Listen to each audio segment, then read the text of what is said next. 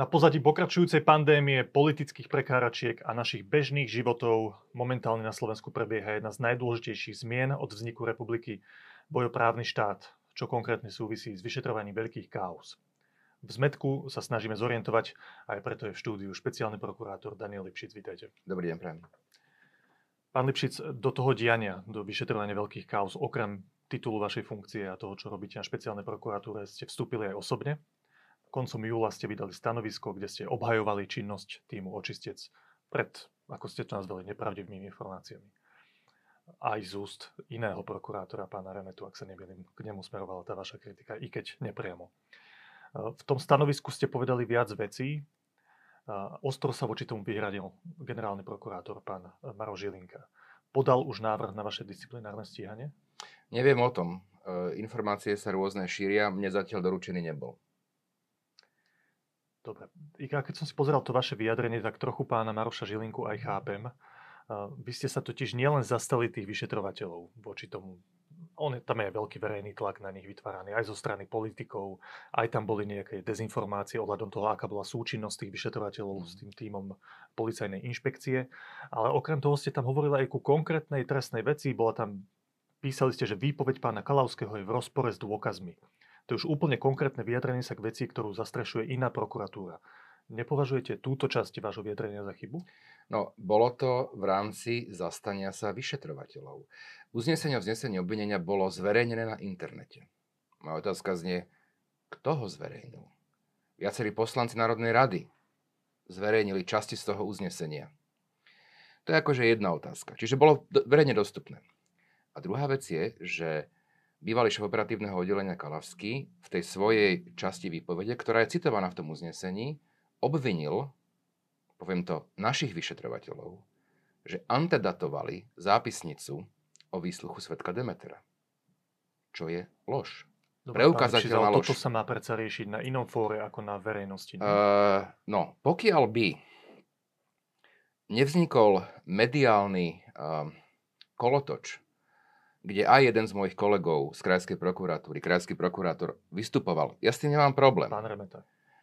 Ale pokiaľ uh, sa navodzoval z toho, aj, aj z tých mediálnych výstupov, dojem, že naši vyšetrovatelia neposkytujú súčinnosť, antedatujú zápisnice, manipulujú uh, svetkov, tak áno, uh, mal som povinnosť, myslím si, tak som to cítil, sa vyšetrovateľov zastať. Sú to naši najskúsenejší, najlepší vyšetrovatelia, ktorí stíhali a vďaka ním e, všetky najväčšie zločinecké skupiny. Od Sikorovcov, Piťovcov, Takáčovcov, Adamčovcov. Vďaka ním e, boli postavení pred súd e, najväčší bosy mafiánskych skupín. Postavili pred súd stovky členov zločineckých skupín. To nie sú nejakí vyšetrovatelia účelovo odniekiaľ zobratí a nasadení.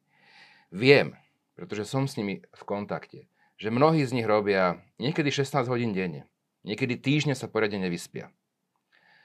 A v situácii, kedy je ich práca takýmto spôsobom spochybňovaná, účelovo a tendenčne, tak áno, aj keby som riskoval nejaký svoj postih, vnímam za dôležité sa ich zastať. Takže vy ste do toho išli s tým, že je možné, že keď budete reagovať až takýmto konkrétnym spôsobom na tú konkrétnu kauzu, tak môže hroziť postih, ale ten benefit toho, že sa ich verejne zastanete aj s tými konkrétnosťami stojí za to?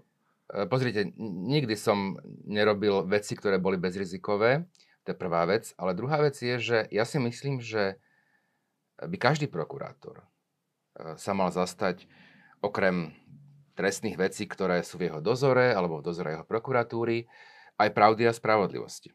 Otázne je, ako to urobiť, pán Lipšic. Keď to robíte no, tak, že konkrétnu kauzu konkrétnym spôsobom komentujete, tak to je evidentne Pretože tá toho, kauza bola robiť. komentovaná opakovane v médiách a bola komentovaná aj krajským prokurátorom. A bola komentovaná ak by krajský prokurátor, ak by, ak, ak, ak by e, v médiách neboli zverejňované informácie, ktoré boli, a teraz nehovorím o krajskom prokurátorovi, ale hovorím aj o tom uznesení, ktoré sú nepravdivé. A viete, ten problém je tento. Ak sa raz ujme narratív, že tu na vyšetrovatelia a prokurátori USP manipulujú uh, svetkov a niečo si vymýšľajú, potom je veľmi ťažké o rok, keď naozaj bude vec vybavená, očistená, uh, aby verejnosť uverila niečomu inému. Áno, tu na je boj o verejnú mienku. A my sme vo veľkej defenzíve obrov, proti obrovskej presile. Uh, viaceré médiá sú vo vlastníctve osôb, ktoré sú nami trestne stíhané. A teda ten tlak aj mediálny je obrovský. Ak by nebol, tak vás ubezpečujem, ani tento rozhovor nevedieme. Máme dosť vlastnej práce, píšeme obžaloby, chodíme na úkony, na pojednávania. Moji kolegovia a ja máme toho strašne veľa. V dozore vlastné veci. Ale myslím si, že je dôležité aj pre, aj pre verejnosť, aj pre transparentnosť toho procesu, aby v prípade, keď sú podsúvané klamlivé informácie, zaznela aj, zaznel aj hlas, ktorý je iný a ktorý veci vie korigovať. Lebo poviem vám druhú vec. Ja si viem celkom predstaviť, že ak by tu nebola aj tá protiváha, ak by sme aj my nedávali rozhovory a nevyjadrovali sa k týmto veciam, k týmto útokom, tak si možno mnohí vyšetrovateľa povedia, to nestojí za to. Nás sa nikto nezastane. Ideme preč. Máme svoje rodiny, máme svoje súkromie, máme svoje zdravie. A poviem vám, že bol by som radšej, keby sa nás zastal niekto iný. Možno vedenie generálnej prokuratúry. To sa ale nestalo. V poriadku tak to budeme robiť my. Možno dlho, možno sami, ale to je dobrý boj. Keď Maroša Žilinku zvolil parlament za generálneho prokurátora, tak bol zvolený s dosť veľkou podporou aj opozičných hlasov. A zdalo sa, že on je do istej miery predstaviteľ tej novej éry, lebo aj generálna prokuratúra potrebovala po dlhých rokoch nejakú veľkú obmenu. A človek by očakával, že v tomto budete s pánom Žilinkom na jednej vlne. Obidvom vám ide o spravodlivosť, o očistu Slovenska. Evidentne sa tu diali obrovské kauzy, veľmi náročné, teraz sa vyšetrujú. Zomrel tu novinár aj kvôli tomu, aká atmosféra tu bola spoločensky vytvorená. A vy ste si s pánom Žilinkom sadli a zrejme ste mu povedali to isté, čo hovoríte teraz mne. Že ste očakávali, že sa zastane aj tých vyšetrovateľov, že to je dôležité, že bojujete proti presile. On vám na Presne to tak. povedal čo? Ja nechcem komentovať uh, súkromné stretnutia, súkromné, pracovné, ale teda nie verejné. Skôr sa pýtam, či sa niečo a zmenilo po tom vašom rozhovore. Mali sme dokonca stretnutie, kde, ktoré si pán generálny prokurátor vyžiadal. Nebudeme jeho obsahu hovoriť aj s prokurátormi špeciálnej prokuratúry, kde sme práve o tomto hovorili. Ja som povedal veľmi jasne, verejne, pred mojimi kolegami svoj názor ale obsah tých stretnutí ja komentovať naozaj nebudem. Tak to by som považoval za nekorektné. Že či máte pocit, že po tých stretnutiach a rozhovoroch aj s vašimi podriadenými a s pánom generálnym prokurátorom sa niečo zmenilo v jeho prístupe ani, Ani to nebudem komentovať. Uh, ani to nebudem komentovať. Snažím sa byť zdržanlivý. Uh, pán generálny prokurátor po mojich vyjadreniach uh, zareagoval podľa mňa osobným útokom. To som mu aj povedal. Je to jeho forma, ktorú si zvolil a ja ju len môžem zobrať na vedomie ja sa snažím aj vo vzťahu e, k ľuďom, s ktorými nesúhlasím, napríklad ako je krajský prokurátor, nebrať veci osobne a snažiť sa ísť vecne. Ja som v žiadnom svojom vyjadrení nenapadol žiadneho zo svojich kolegov, ale zastal som sa vyšetrovateľov, mojich kolegov prokurátorov špeciálnej prokuratúry a najmä, ja si myslím, že pravdy a spravodlivosti, čo by mala byť kľúčová hodnota každého prokurátora. Je tam ešte jedna taká vec, ktorá je vytvára isté trenie, isté napätie medzi vami a generálnym prokurátorom a to je vymenovanie vášho zástupcu. Myslím, že aj výberovým konaním prešiel e, jednoznačne pán Petr Kysel, váš, váš dočasne ustanovený zastupujúci e, zástupca. A pán generálny prokurátor ho odmietol vymenovať za vášho oficiálneho zástupcu. Argumentoval tým, že vo viacerých veciach hrubo porušil svoje povinnosti a dokonca na ňo podal ďalší disciplinárny návrh vo veci jeho meškania ohľadom rozhodovania o väzbe pána Pčolinského, ak sa nemýlim. Bolo tam ešte nejaké ďalšie, dlhšie meškanie, za to bol tiež, tuším, potrestaný a s vašim dohovorom, ak sa nemýlim, pán Kysel. Ale to sa dalo vysvetliť tým, že vtedy mal, tuším, pán Kysel COVID, zdravotné A viacerí problémy. kolegovia, ktorí ho mali zastupovať, mali tiež COVID. To bolo v to obdobie, kedy viacerí kolegovia... Áno, to je jedna vec, ale... Koncom januára ešte. Pán generálny prokurátor argumentuje tým, že tam je viacero takýchto vecí, momentálne ten pán Pčolinský. Chcem sa opýtať na pána Kysela to, keď on tieto veci niektoré nestíha, to je tým, že je extrémne vyťažený človek, tým, že je ťažké ho nahradiť, alebo je to nedbanlivosť z jeho strany, alebo je to úmysel. Ako to máme my ako verejnosť, ktorá počuje, že však Lipšic tam chcel mať svojho zástupcu, ktorý je veľmi aktívny v tých veľkých kauzách, a generálny hovorí však tento meška v vážnych, vážnych veciach, keď má rozhodnúť, či človek zostane vo väzbe, či zostane zavretý v tom väzení alebo nie.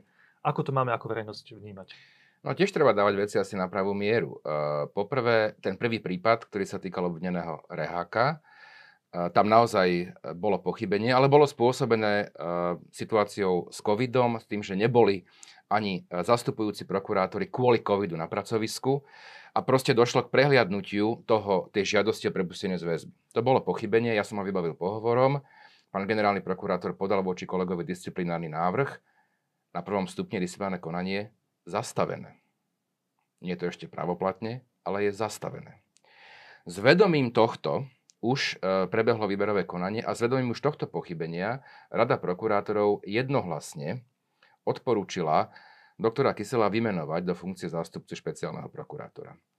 Ku kauze Vladimíra Čulinského sa vyjadrovať ja nebudem, práve kvôli tomu, že som z tej veci vylúčený, rovnako ako aj z tej veci inak vylúčený aj generálny prokurátor. Ku kauze nie, iba k tomu meškaniu by som No ani, ale to, to sa ani toho priamo nemôže. týka, lebo na základe toho obhajoba uh, namieta uh, aj teda uh, kolegu Kysela. Teraz vrátim sa naspäť. Um, áno, je to mimoriadne zaťažený prokurátor, alebo teda v tom čase bol.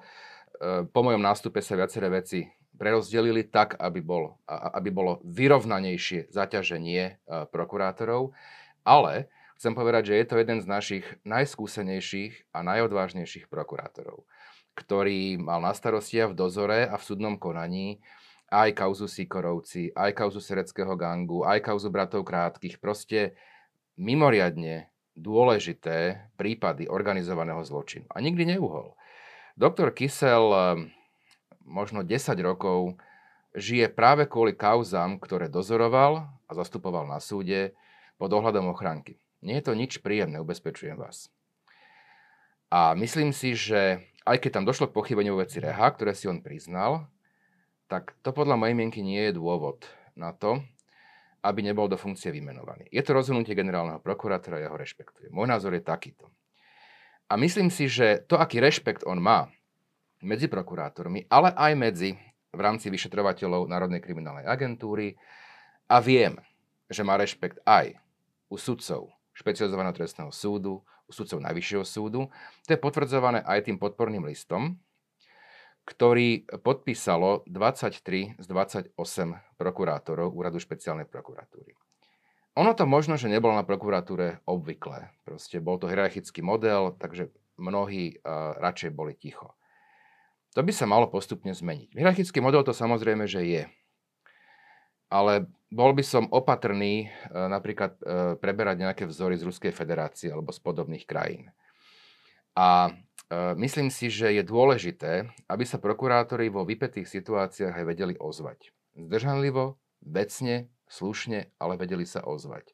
Konec koncov, na hearingoch, keď boli na generálneho prokurátora a na špeciálneho prokurátora, to takmer všetci kandidáti hovorili, keď sa ich pýtali, že a prečo ste mlčali, keď bol Trnka, keď bol Tichý, keď bol Kováčik.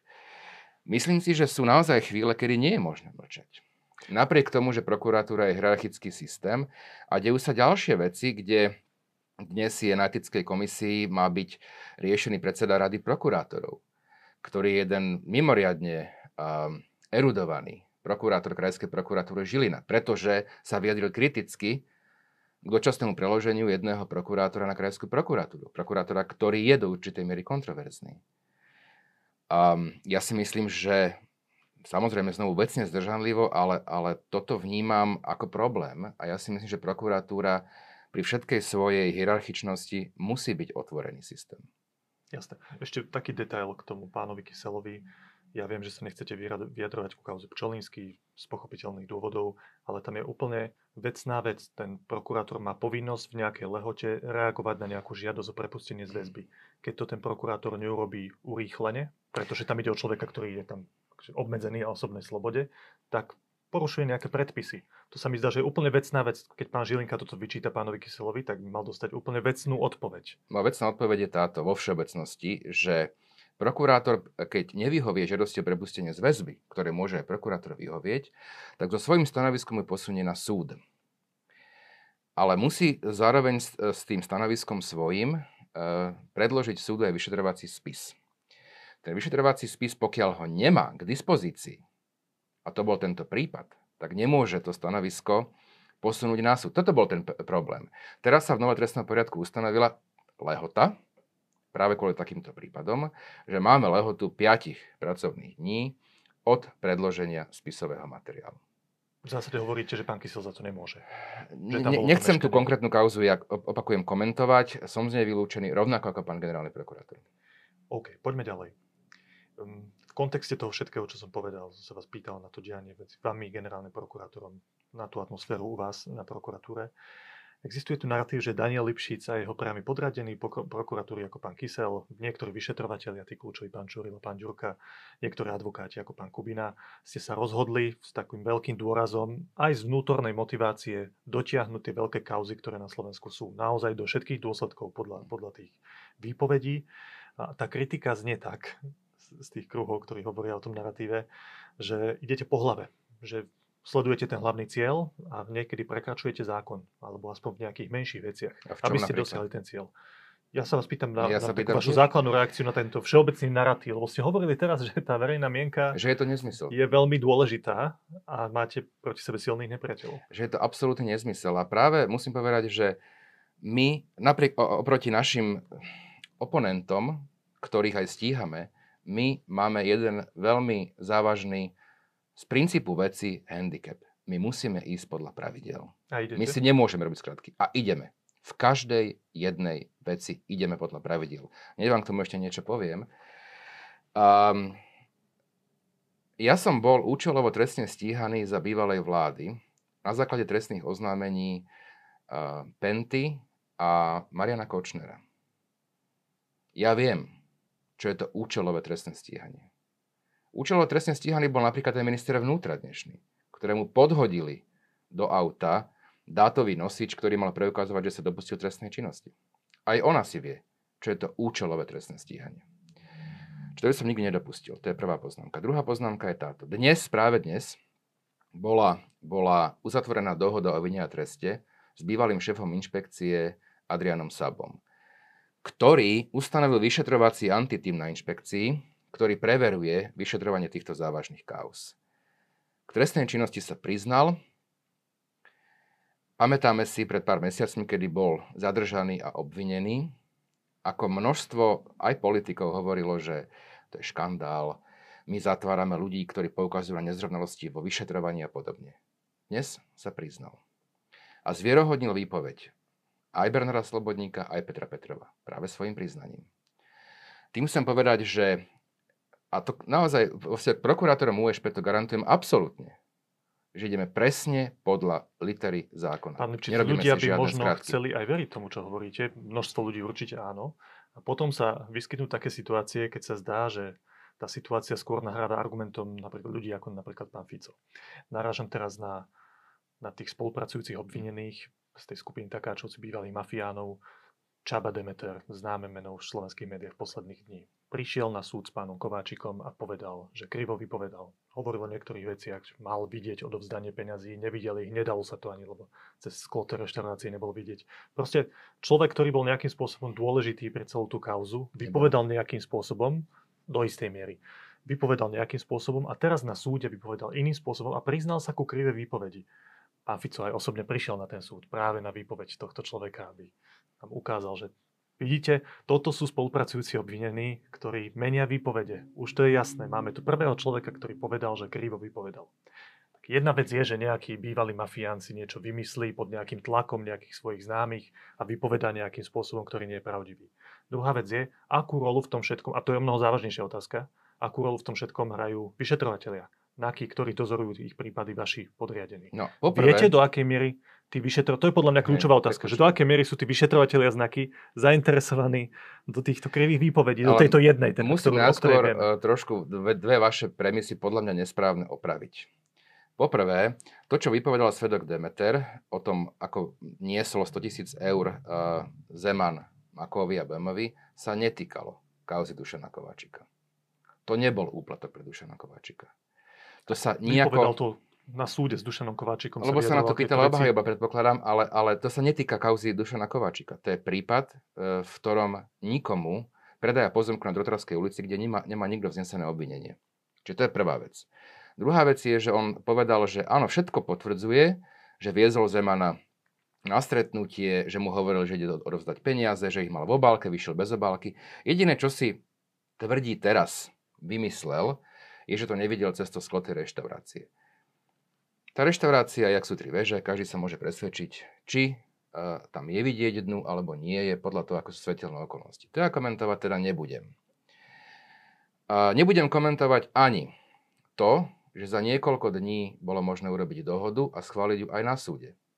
Ja sa priznám, ja som také expresné konanie nikdy nezažil. Ale v poriadku. Ale druhá vec je samozrejme kľúčová, tá, na ktorú sa vy pýtate, a kde aj tento svedok veľmi jasne povedal, že nejakým spôsobom nebol navádzaný na vymýšľanie alebo na zmenu vo svojej výpovedi kýmkoľvek z Národnej kriminálnej agentúry. To je pre mňa... A poviem druhú vec. Teraz vznikla polemika uh, vo veci zadržania ďalšieho z obvinených v tejto veci, Petra Petrova kde aj viacerí poslanci obvinili nás, špeciálnu prokuratúru, že sme nevydali tohto obvineného, ktorý je obvinený v našej veci za oveľa závažnejšie trestné činy, kde sa malo jednať o zločineckú skupinu, ktorá, ktorá profitovala na verejných obstarávaniach na ministerstve vnútra, v rádovo v miliónoch eur. Že sme ho neodovzdali do inšpekčnej veci. Pritom on nebol obmedzený na osobnej slobode na základe vydaného zatýkaču, a moja otázka, nechcem ísť do procesných vecí, do, do, do polemiky. Tam si myslím, že sme boli absolútne my e, v práve. A potvrdil to aj súd nakoniec, keď ho vzal do väzby. Ale moja otázka je, je problém, že je vo väzbe v našej veci? Veď ho inšpekcia môže vypočuť v tej ich veci. Kde je problém? Kde je problém? Prečo ho tak vehementne chceli mať vo väzbe vo vlastnej veci? Veď je im k dispozícii na úkony. A to je pre mňa pomerne závažná otázka. V každom prípade pán Petrov je teraz väzobne stíhaný, takže Áno. je k dispozícii určite aj vyšetrovateľ úradu inšpekčnej služby ministerstva vnútra. Presne tak. A podľa mňa sa verejnosť stráca v detailoch všetkých tých prípadov, ktoré sme aj v našej diskusii otvorili, mnohé tie detaily.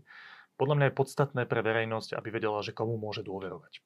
A týchto vyšetrovateľov, tých kľúčových v tých prípadoch, ja poznám dve mená, teda, ktoré sú aj medializované, to je Pavol Žurka a Jan Žurila, elitný vyšetrovateľ Janaka tak ich verejnosť osobne nepozná. To sú ľudia, ktorí sa verejne nevyjadrujú, však aj je na to dobrý dôvod, aby, aby to nerobili. Vy ich poznáte, vaši kolegovia, vaši podriadení ich poznajú, lebo dozorujú ich prípady, ktoré oni vyšetrujú.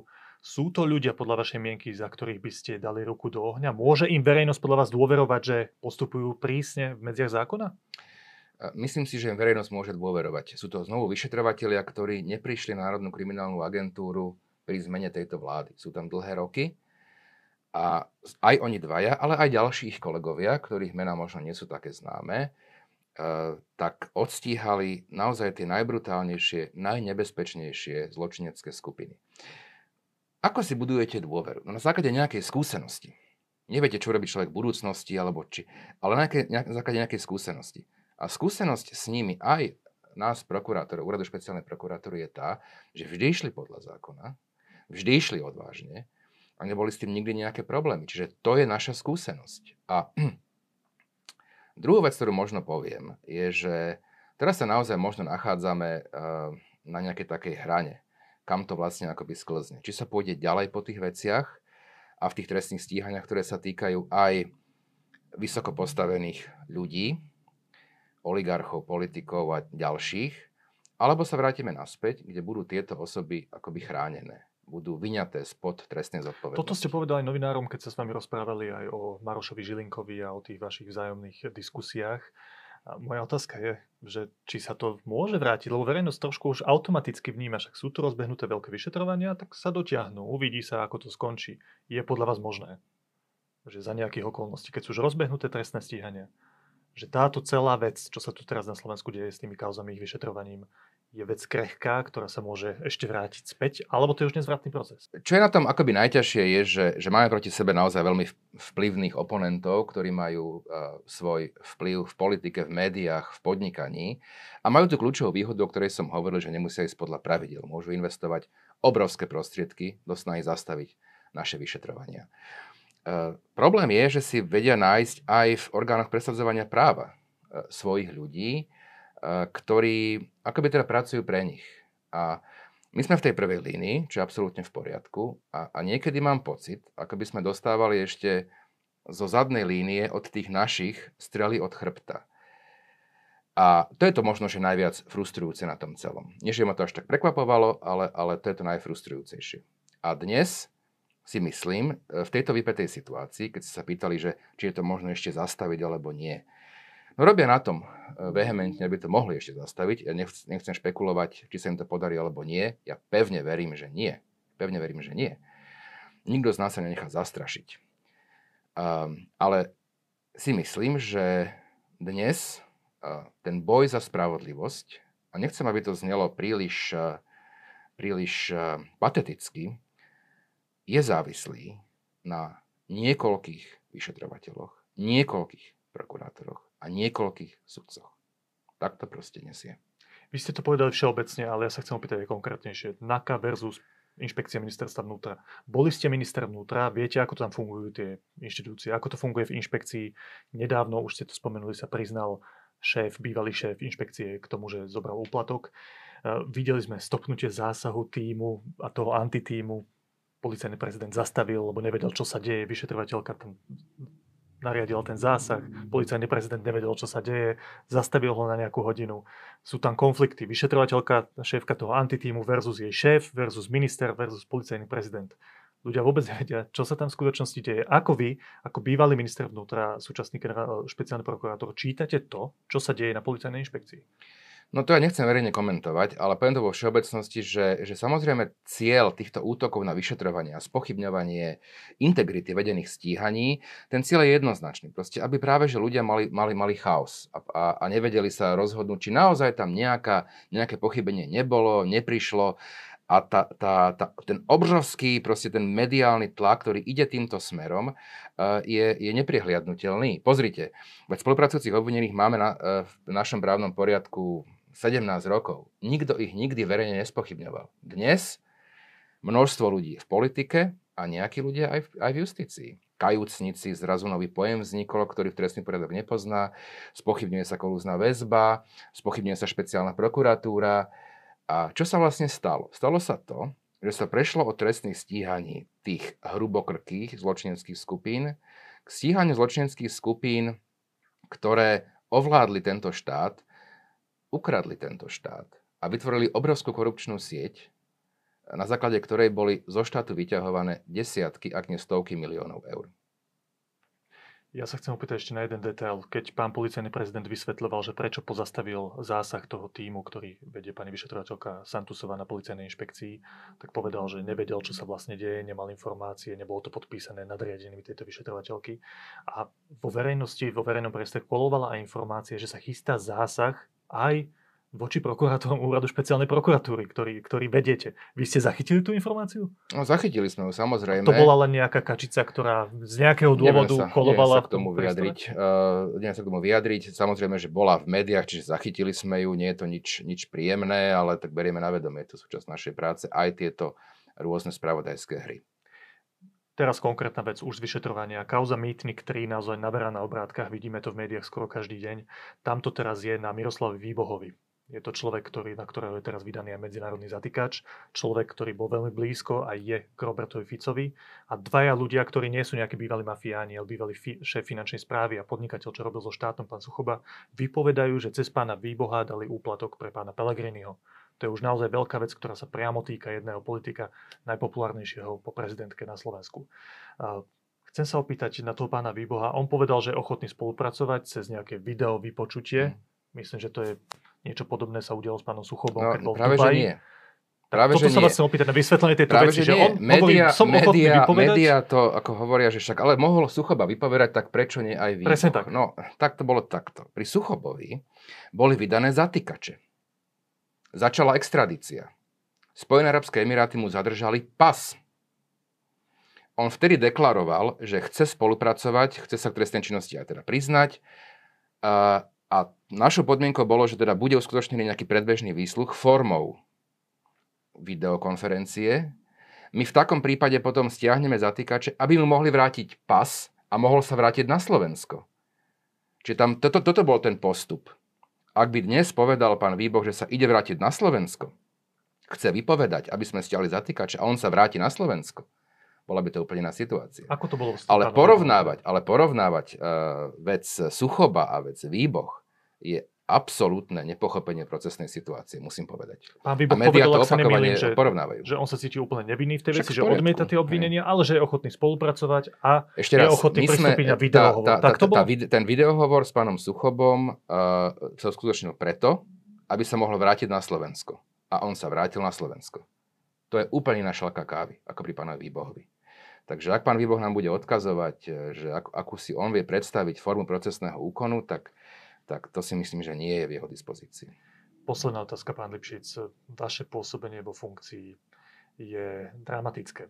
Sú tam tieto tranice s generálnou prokuratúrou, sú tam obrovské tlaky z politiky a aj tá vec, na ktorú sa do veľkej miery dá spoliehať, keď zlyhajú tie ostatné inštitúcie, taká podpora verejnej mienky, je veľmi otázna v časoch, keď ľudia riešia pandémiu, keď sú tu veľké rozdelenia spoločnosti ohľadom očkovania a ďalších vecí.